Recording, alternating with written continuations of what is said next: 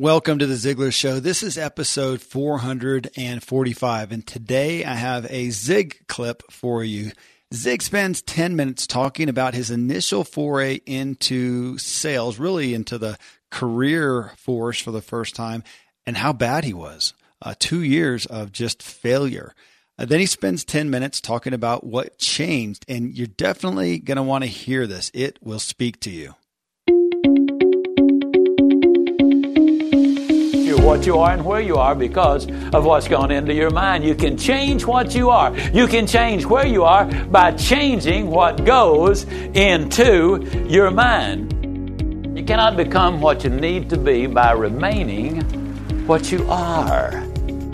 If you can't take a huge step to begin with, take as big a step as you can, but take it now. That's the key. Take it now. You can have everything in life you want if you'll just help enough other people get what they want. Today is a brand new day, and it's yours. Well, hey everyone, I'm your host of The Ziglar Show, Kevin Miller, and today I have a long clip of Zig for you. Again, he spends 10 minutes talking about his dismal sales beginning. And folks, it's really important to take captive the reality of what uh, the story he tells, of, of, what he's talking about. And then uh, following the clip, I really want to hit on the realities of what he went through and what a dramatic uh, lesson it is for us because it is so abnormal, I'm afraid, to what we tend to do in today's culture. And yet it's something that we can all embrace immediately. So, two significant points. And Zig goes on then to tell a story of what radically changed his career trajectory that will just flat out inspire you. And that part of the story I had heard before, but I had never really heard him get in so much to how he started out, how he was not encouraged uh, that hey, right, you know, right from the get go, because you would think that oh, I'm sure he was pretty good at sales to begin with, pretty good at relating to people. Uh, he had to hone it, but he just had a knack. And, and, from his story, you'll find out that that is not the case. And it really brings up the question of why did he continue in that? So that's what we're going to dig into after we hear from him. Uh, before we dive in, three quick notes. Uh, Ziglar Christmas gifts and stocking stuffers. Go to Ziglar.com slash Christmas. Why? Well, you can give a gift that not only keeps on giving, but changes lives for the better. And it's incredible savings on some of the packages. It may just be something you want to get for yourself. Ziglar.com slash Christmas. Uh, next thing, if you get value from these shows, please let us and others know. Uh, if you would, leave a review in iTunes or Stitcher or wherever you get your podcasts. It really helps people get a flavor of what the show is. They like to see recent reviews and it helps us know what you're appreciating. And please feel free to be specific. Uh, we've had some folks lately really grateful that we've had Tom on the show more, Tom Ziglar. Uh, so specifics like that, let us know. We'll keep more of whatever you're enjoying most coming. Uh, last, you can go see show notes and forward shows to friends, post on social media uh, from our show website, which is ziglarshow.com or make it easy, zigshow.com. Uh, so that'll work for you too. All right, then. Well, hey, let's go. Here is your guy, Mr. Zig Ziglar. I got in the Navy, met that little redhead and then a lot of things changed about my plans. 1946, I was going to the University of South Carolina. Uncle Sam had sent me up there as part of the training program. When they discharged me, I decided to go back up there. And uh, in 1946, in November, we got married. I was selling sandwiches around the dormitories at night to finance the marriage and to finance my education. I'd go in about 9 o'clock at night. I conceived the idea, bought me a little grocery cart, and I'd load up the milk and the sandwiches and the coffee cakes, and uh, I'd go by and sell them. Did extremely well uh, during the regular school year. But when summertime came, the enrollment dropped to less than one third of what it had been before. No air conditioned dormitories. The guys and girls started going out at night to get their little snacks, and I had to look for something else to do financially. The redhead saw an ad in the paper where they wanted a $10,000 a year salesman. Well, we took that to mean providential influence that they wanted a $10,000 salesman because we wanted the $10,000. I mean, it just seemed like too much of a coincidence. I went down and applied for the job. It was in direct sales, selling cookware on a person to person basis, on a commission. I had to buy my samples. But they did not believe I could sell. They turned me down. It took me two full months to convince them that they should at least give me a chance. They finally gave me a conditional chance. They said, We'll put you through the week of training, and if at the end of the training we think you can sell, then we will give you the contract. But they wouldn't even tell me what the commission was or anything else. They really did not think I could do it. At the end of the week, I guess they figured they had nothing to lose now, so they gave me the contract, and for the next two and a half years, all I did was prove they had been right to start with. Now, that doesn't mean I didn't sell a lot because I did. I, I sold my furniture, sold my car. That's awfully close to the truth. I have had my lights turned out. I got there in time for them to turn them back on. I gave them a check.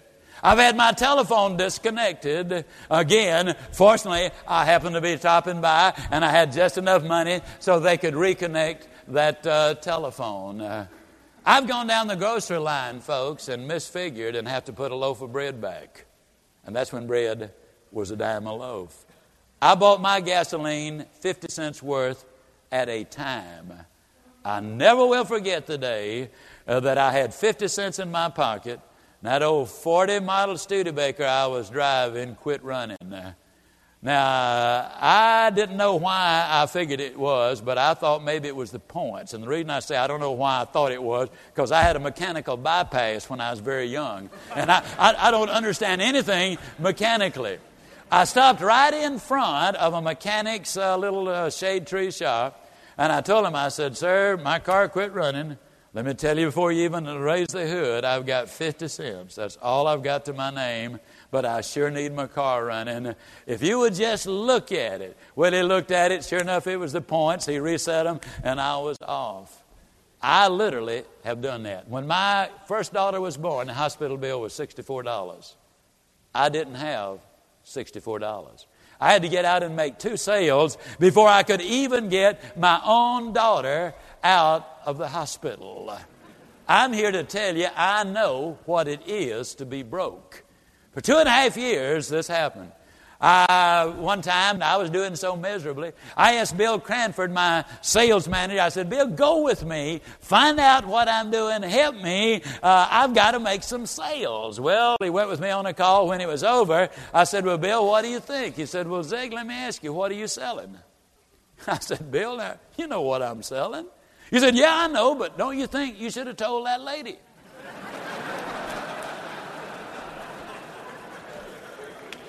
I said, Bill, it wasn't that bad. He said, Come on, let's go to the training. We went to the training room. He had one of those old Webcor wire recorders. How many of you have ever seen one of those suckers? All right. He recorded my talk. It was a 19 minute presentation. I ud 187 times. I, uh, well, uh, uh, uh. You cannot believe. I mean, I counted it three times, ladies and gentlemen. And I emphasize that because, as you probably recognize today, I'm the fastest drawl in the West. What I'm really saying is, you really can change. The other people were putting on group demonstrations where they bought the food, got a hostess to sponsor the demonstration. They'd bring in the food, give the hostess a premium, and sell to the prospects. I wanted to do that, but I had three basic problems. Number one, I didn't have the money to buy the groceries or the premium. Number two, I did not know the first thing about cooking. And number three, I had never seen a demonstration. But with the confidence that generally goes with ignorance, I figured I could do it. I heard of a Mrs. B.C. Moore who lived at 2210 High Street on the corner of Colonial Drive, and I can see that home as clearly in my mind today as I could that day. White two story frame house, no air conditioning, no insulation, and it's August. It is brutally hot. She had a set of our cookware, didn't like it because she didn't know how to use it. I said, Ms. Moore, I'll make a deal with you. I will teach you how to use that set of cookware if you will invite in two prospects and if you will buy the food for the demonstration. She said, It's a deal. She invited Mrs. M.P. Gates, who lived down the hill, Mr. and Mrs. Clarence Spence, who was her sister and brother in law, who were living with her while their home was being built. And they invited Dr. and Mrs. M.P. Gay. He was a dentist who had a set of the cookware. He didn't like it either because they didn't know how to use it. I put on the demonstration. Apparently, it was at least satisfactory. I didn't burn anything. When it was over, Mrs. Spence made a five minute speech. She went into great detail about how tough times were about how they were building a house, about how they were in debt, how they were struggling to make ends meet, etc., etc., etc. My heart got heavier and heavier as she was talking. But she said, You know, I'm always in debt. We're always broke. If I don't go ahead and get this heavy and nice set of cookware right now, I never will be able to get it. She said, I'll take it.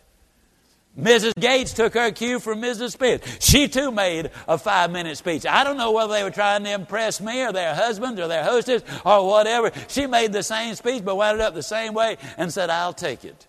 Now, folks, let me repaint the scene.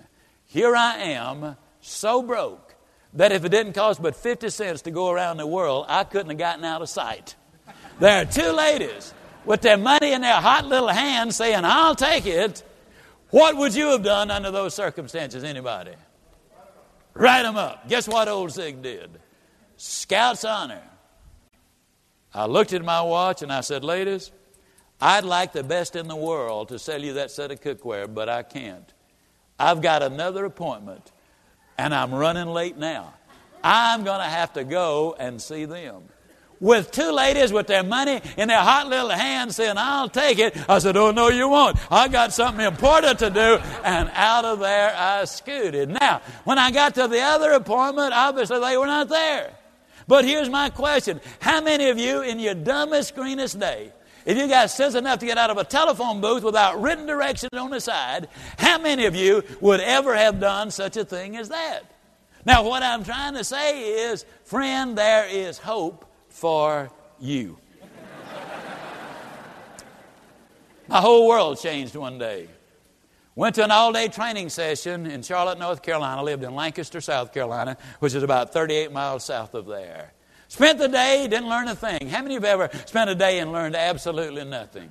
Okay? That's about what happened to me. I got back home that evening. I had a demonstration. I conducted the demonstration, got in about 11:30 that night. Our daughter kept us up most of the rest of the night. At 5:30 the next morning, the alarm clock.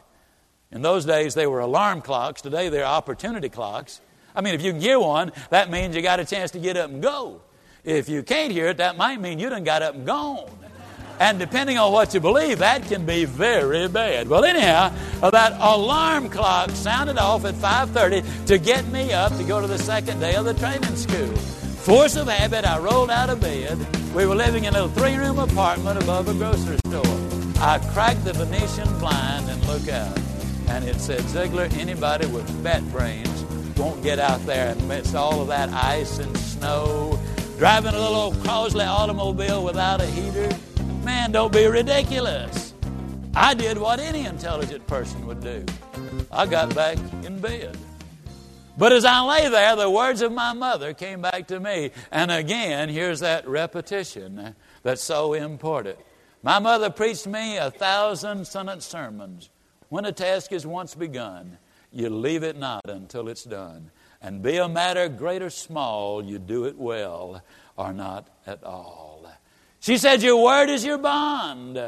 And she said, If your word is not worth anything, then nothing about you or what you have is worth anything at all. When I had taken the job, I had agreed that I would be at every sales meeting and every training session. And though I had done nothing in the business in two and a half years, not only had I never missed a meeting, I had never even been late for one. That early input in my mind rolled me out of bed. I went to the meeting. That's where my whole life changed. A man named P.C. Merrill was there. Mr. Merrill was my hero.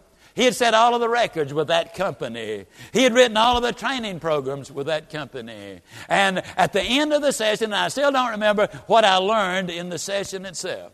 But when it was over, he took me aside. He said, Zig, I want to talk to you privately. Now, many of you might have a little trouble identifying with this today, because a lot of times people see me today and they cannot conceive of the way I was. I was thrilled to death that Mr. P.C. Merrill, my hero, was willing to spend a few minutes just with me. There were 21 other people there he could have talked to. He chose me. The conversation lasted probably less than two minutes. By design or by happenstance, I don't know which it was, he got me in a corner. And he said, Zig, I've been watching you for the last two and a half years, and I have never seen such a waste. Now that'll get your attention. I said, Mr. Merrill, what do you mean? He said, Zig, I believe you could be a great one. I believe you could go all the way to the top. I believe you could become a national champion. I believe, Zig, that if you really recognized your own ability and went to work on a regular schedule, that someday you could be an executive in this company if you chose to do so. Now, please understand, he's talking to a little guy from a little town who was going to struggle all of his life. I never thought I'd live in the slums, but I neither did I honestly think I'd ever have more than one suit of clothes. And here's a man saying, You could be an executive, you could be a national champion, you could be a great one. I said, Mr. Merrill, do you really believe that? He said, Zig, I know it. I'm here to tell you that the picture of myself changed dramatically. There's an old and true statement. A lot of people have gone a lot further than they thought they could because somebody else thought they could. Now, I want to emphasize two points. First of all, Mr. Merrill was a man of unquestioned integrity. I knew he was speaking truth. I knew that was the way he felt. Had I thought for one moment that he was just telling me that so I'd go sell more cookware so he would look good, then it would have had zero impact. But knowing him as I knew him and knowing his reputation, he said, You could be a great one. I believed him. Now, let me emphasize the second point when he said, Go to work on a schedule, so enormously important. Let me emphasize that at that point, I knew how to get prospects, I knew how to make appointments. I knew how to conduct demonstrations and handle objections, and I knew the sales closes. The salesman was ready, but the man was not ready. Until you get the man ready, the salesman is not going to get ready. Until you get the person ready, the teacher is not going to be ready. You got to be before you can do. I had already been trained in the skills and techniques. And now the confidence that goes with a healthier self image was my own.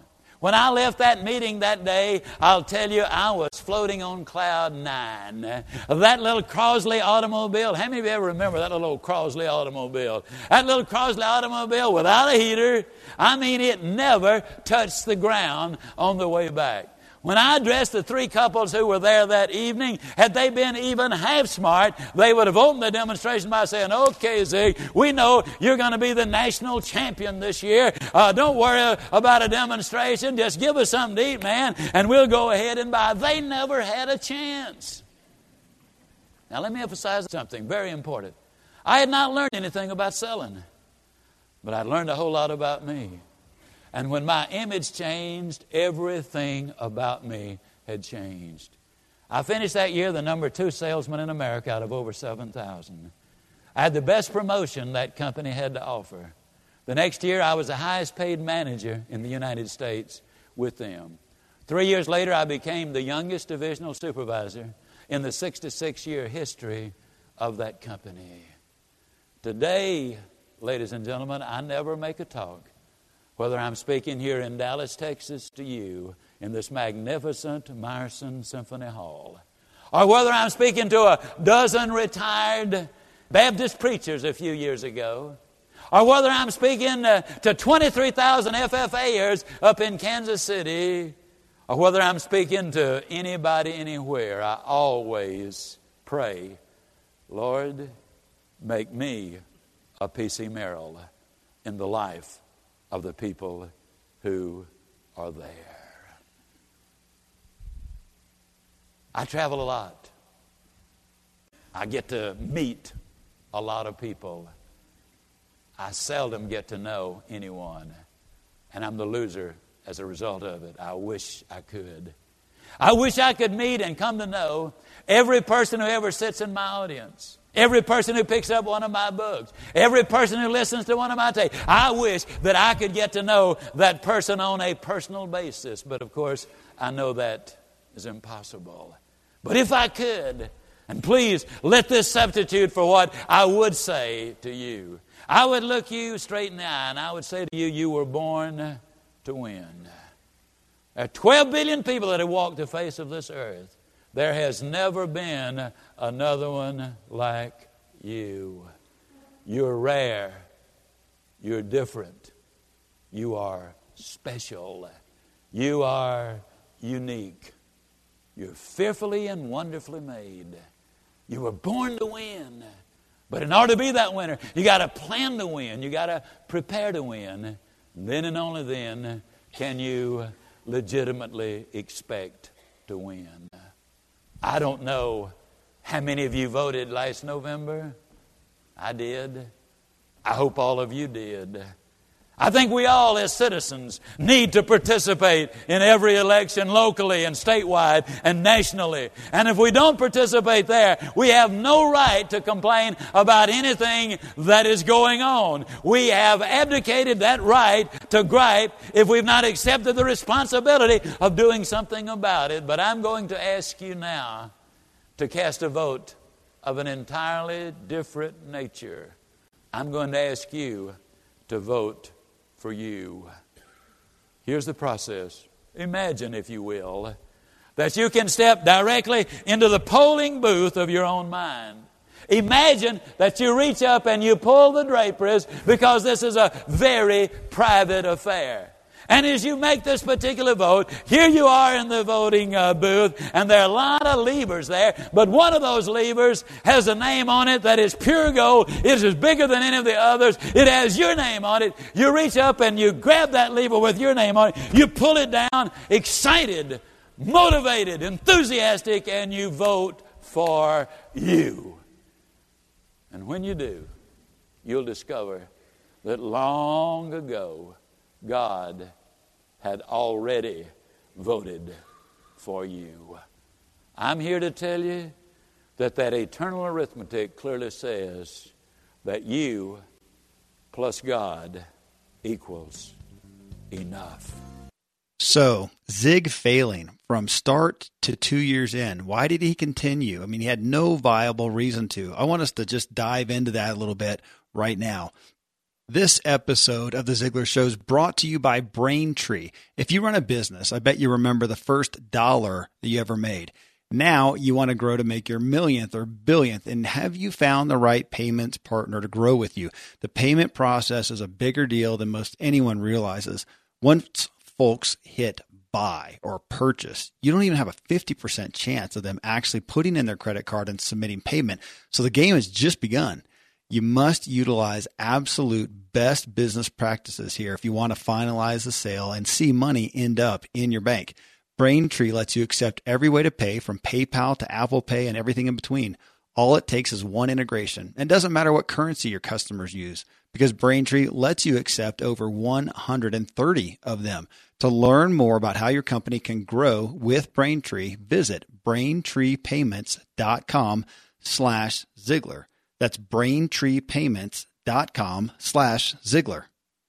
All right, so let's let's discuss this a little bit. Zig starts off telling the story of selling sandwiches in the dorm to to going after a cookware sales position, and they wouldn't hire him. So here's a reputable sales company, and he applied. They wouldn't hire him, and he kept after after it. Why did he? Why did he take their criticism really uh, and uh, continue going. We don't really know right offhand. They said, We don't think you can sell. And he doesn't come back and say, Well, I, I was convinced and I was sure that I could sell. He doesn't tell us that. And later on, he testifies he spent two years not doing very well. Why did he think he could do this? Why did he continue? Again, we don't know. We didn't get, uh, I mean, he didn't get any support from a reputable sales company. I think most of us would take that and in, in realistic logic go, well, gosh, they know sales. And if they don't see me as being viable, Uh, I probably should not continue to apply this job, and should I even continue to pursue sales? Why wasn't Zig deterred by their opinion? Next, he didn't say he was passionate about cookware or that he had any personal interest in cooking. And again, later on, we, we find out that he didn't. He didn't really know anything about it. So why is he going after selling this cookware instead of something else that maybe he cared more about, knew more about, uh, that would maybe give him a leg up on trying to sell it? Again, we don't know. He had zero reason, it seemed, other than he wanted the $10,000 a year. He needed it. So why did he so confidently, or at least stubbornly, stubbornly go after it and not take no for an answer, which really seems like I, I mean I'm not I'm not going to hold him up here and say we should all be exactly like him. A lot of what he did there is questionable, but I want to look at that. Uh, and, and I will offer a bit of a stab at it. In some of our past shows, you may have heard Zig cite, it's, it's come up multiple shows. I think it's been a while, but he cites that the biggest percentage of CEOs and top executives and big business owners and, you know, movers and shakers, whatever you want to term them as, they came from homes of poverty and or a sibling with a disability. And so, what do we derive from that? Well, I asked Tom Ziglar in one of the shows once, and he really surmised that it's because those folks realized that life was not all about them and what they wanted. And I'd add that they also, to some degree, being in those harder circumstances that weren't just comfortable and easy, that they didn't have the luxury of letting obstacles just easily deter them. Obstacles like no, or you can't, or you're not good enough.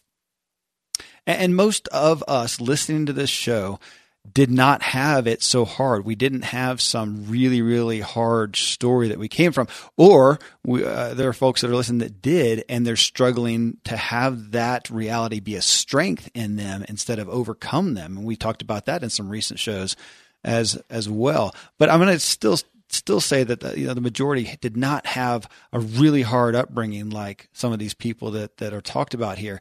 You know, things are pretty good. They're sustainable. Uh, there was a good level of comfort and security. Um, and we didn't need something so badly as some of these hard survival stories. So our personal drive is generally just not as committed. It's easier to respond to a have to than to do the hard thing when it just isn't dire.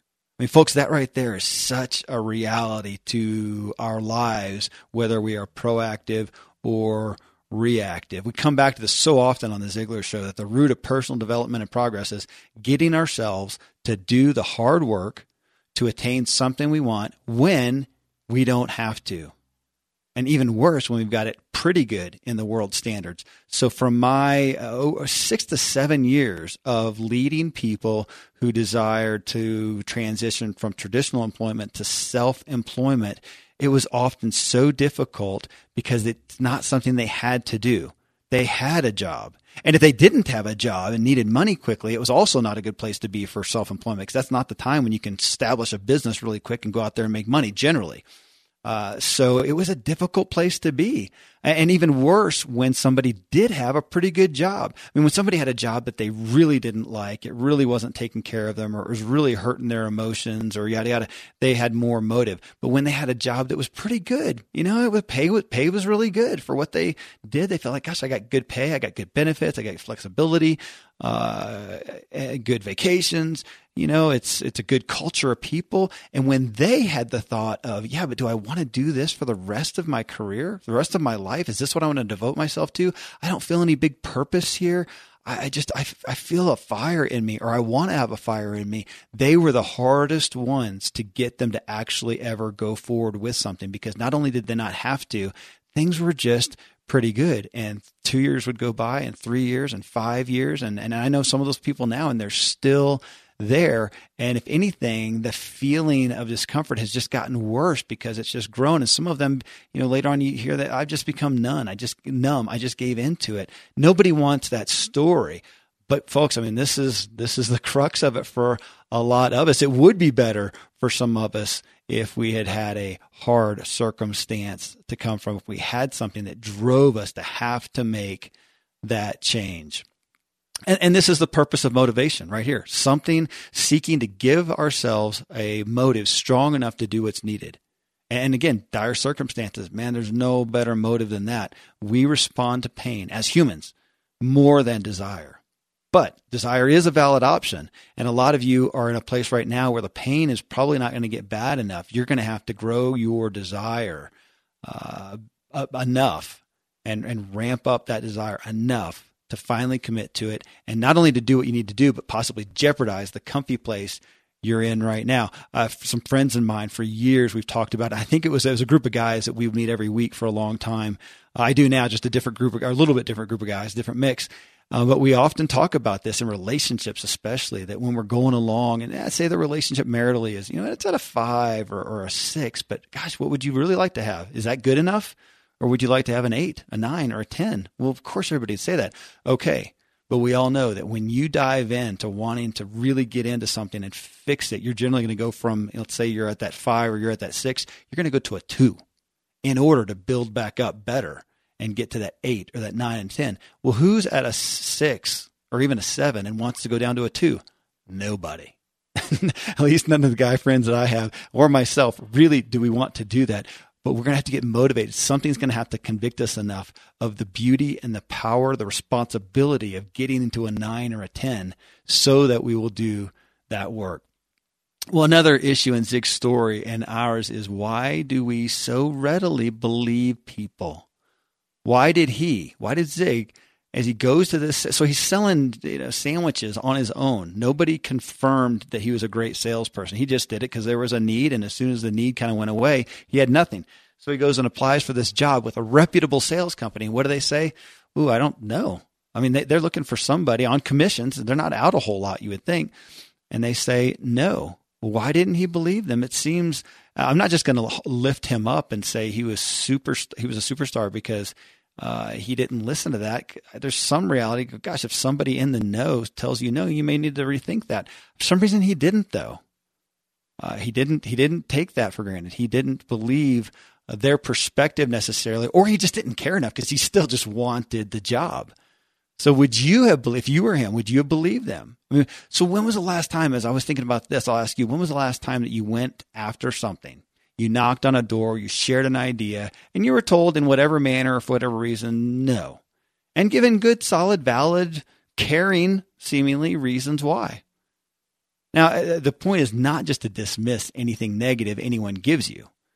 I mean, if I applied for an accounting job and they interviewed and tested me, they would be wise to say, it's not a good fit for me. I mean, could I kill myself to learn and increase my math and accounting skills? Absolutely. Could I do enough to be competent? I'd have to say, honestly, I think yes. And so if it was the only job on the planet, it was the only way I could feed my family, absolutely, I will do that. Uh, but I would hate, I would hate that. It is not a fit for me. Numbers are kind of like Greek. Uh, to actually, Greek would be better. I love words a lot more. I have a lot, lot better knack for that. But you get the point. Uh, so you know, there, there. It's not to just dismiss other people, but I mean, folks, our epic stories, the books we read, the TV shows we watch, the movies we go see, the movies we buy and want to see again, the ones that move us, these epic stories are of people who were generally told no by others or by circumstances. They absolutely can't. Not that they shouldn't or probably not. Generally, it's it's a cataclysmic, uh, absolute no, and they went forward and did it anyway, and it just puts our souls on fire what about us? I mean, so what we need to do here is let's let's look at a, another piece of this, digging deeper, seeking wisdom, our own and others, and discerning the issue at hand. When we're told no, what questions should we ask to discern if it's a, a reasonable, viable, best no, or if it's something that maybe we should at least question? Doesn't mean we just have to automatically go, I'm not accepting that, but let's let's take it captive and think through it. We need wisdom for that.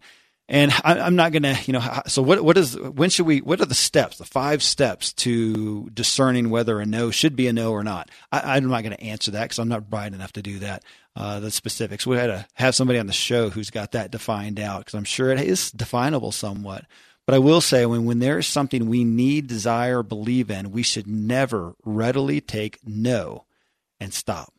Most great things uh, that we that we live in and, and benefit from were made possible by people who did not take the first or fifth and in some cases the 500th no and quit i have some endeavors right now that uh, I, I will not take no for an answer because they need to happen. I feel called to them and they're not all in my comfort zone. They're not all in my skill set, but I can find other people who can help with that. And I am not going to take no for an answer.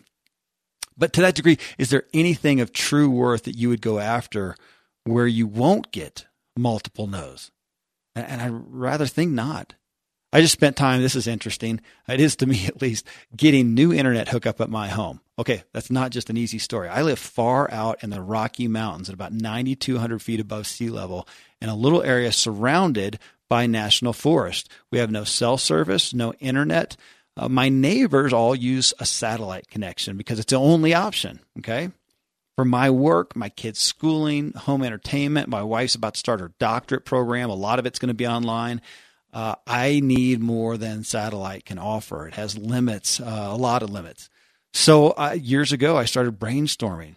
Well, utilizing my one neighbor up on the ridge, uh, a lot of questions, a lot of late night uh, thinking, some uncommon technology through some of the knocking and asking, risking life and limb to trim some trees. My family benefits from high speed, unlimited internet. Now, the point of that is not that I'm smarter than my neighbors. I just wanted it. I needed it more. I really felt like there were some aspects of, of work and school that we felt stuck with. I wanted an alternative more, and I did not readily, readily take no for an answer. I mean, if you're doing things of worth, you should be living amongst many achievements that are a result of taking no, of, of not taking no, excuse me, of not taking no for an answer. There should be a lot of the realities of your life that exist because you did not take that first or that fifth, that 500th no for an answer.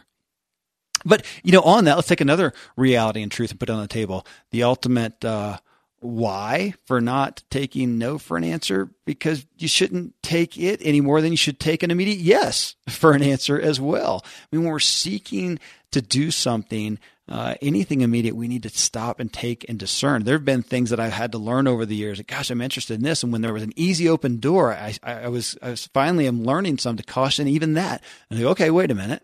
That seems easy. Is this too good to be true? And sometimes it is because it's not really true. Um, so to take any feedback we are called to take that captive and discern that. So, whether yes or no, we are to press in and seek not what others say, but what we must do, deciding for ourselves. And before you think I'm saying it's all you alone and all powerful, I'm not either. You is unto God, absolutely. But what is it uh, that God says about seeking counsel and seeking decisions? Uh, he says we're to seek a multitude of counsel with our decisions. Check this out Proverbs 15 22. Without counsel, plans go awry, but in the multitude of counselors, they are established. Right, right before that, Proverbs 11 14. Where there is no counsel, the people fall, but in the multitude of counselors, there is safety. Well, let's think about the reality of those statements there. I mean, you can't say, hey, okay, based on that, I'm going to go seek a multitude for counsel to find out the answer. Well, you can't because they won't have the answer. This is a multitude, it's a lot of people, differing opinions. They're not going to have a consensus. So think about it. The point then must be one, first off, you don't make decisions based solely on your own solitary counsel. I would be the chiefest of sinners on that one. I can I can vouch for that. Uh, number two, you don't make decisions based on just one person's counsel or even two or three. It says a multitude. And you can't make decisions, number three, based on a multitude because, again, they're not all going to agree. So, what are we left with? Well, you make decisions after taking in a multitude of wisdom, then you're left with all that input to discern and decide for yourself. So, in, in a sense, it'd be more correct to say, I'm going to seek a multitude for counsel so I can better discern the best answer that I must ultimately understand and choose myself. But, you know, even, even there, I'll put this too. We must be wise with the multitude that we choose. You can't have a multitude of counsel from a group that is all the same mindset. So it's a multitude of, let's say, let's put in there, let's add in there of diverse counsel. Folks, that's a big deal. And I think it's hard for a lot of people because you feel isolated in what you're doing. You may feel like, gosh, I don't know who to go to. Uh, you can pay for counsel, pay from five different coaches, or you'll be amazed that if you see people who you respect in given areas, if it's a you know five business owners, and if you ask them all, hey, can I buy you coffee, or can I have a five minute phone call? I promise I will keep it to that. I just have one question, one perspective. I want your feedback on. People are so eager to give their advice, especially those who are sitting atop uh, so much effort for having achieved where they've gotten to. They know the value of seeking counsel now. They probably have regrets for not seeking counsel sometimes. For so for somebody to come to them and say, "I, I literally want your opinion, uh, your feedback, your guidance, your counsel." People are so ready to do that. Well, hey, just to wrap up here, then the next point that really stuck out to me in Zig's message is that he spent two and a half years failing so think about this. He's married. I can't remember if he had a kid already or not, but he's married. He's out there doing this job that he from the get go was told, no, I don't think you're a good fit. And he's doing it and he's not doing well. And that is just not what we expect. It just, it still doesn't resonate with me because you think of Zig as, as we all know him to be and you think, man, he was born for this. You know, I mean, the, the book that he and Tom wrote, Born to Win.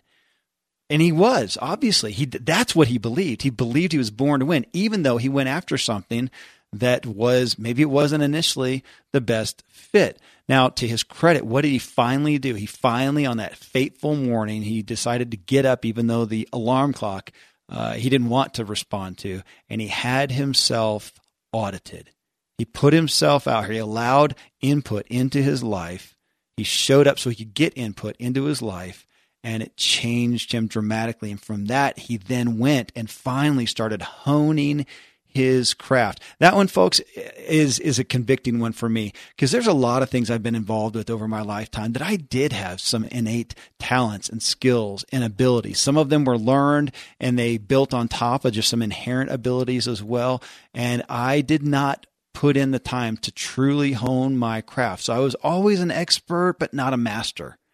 And it's, it's convicting to see a guy like Zig who honed and honed and honed and honed his entire life to become a master. And it's convicted me. I, there's something I want to master. I'm going to have to go hone those and not just coast on pretty darn good, you know? Why was he not deterred? Uh, confidence, and he says this. He said, I had the confidence that generally goes with ignorance and figured I could do it you know, there's not many of you listening, I don't think, that would call yourself ignorant. But we, we give a bad rap to that term, but ignorant just means without knowledge. It's just that's all it means. So there's a lot of things uh, that I am ignorant of because I just don't have that knowledge. I've never done that. I don't. I'm ignorant of walking in high heels. I've never done that. Uh, it doesn't make me bad. It just makes me without knowledge, without that experience. But most of you listening have a great degree of smarts and intellect. You're reasonable. And as such, and I want to, this is a biggie, folks, you're more prone to quit too soon. We've got to take that smarts that you've got and be smart enough or ignorant enough to persevere and not take no for an answer. I think that's the biggest thing I got out of this message from Zig is how he just went after something and did not take no for at least the first answer.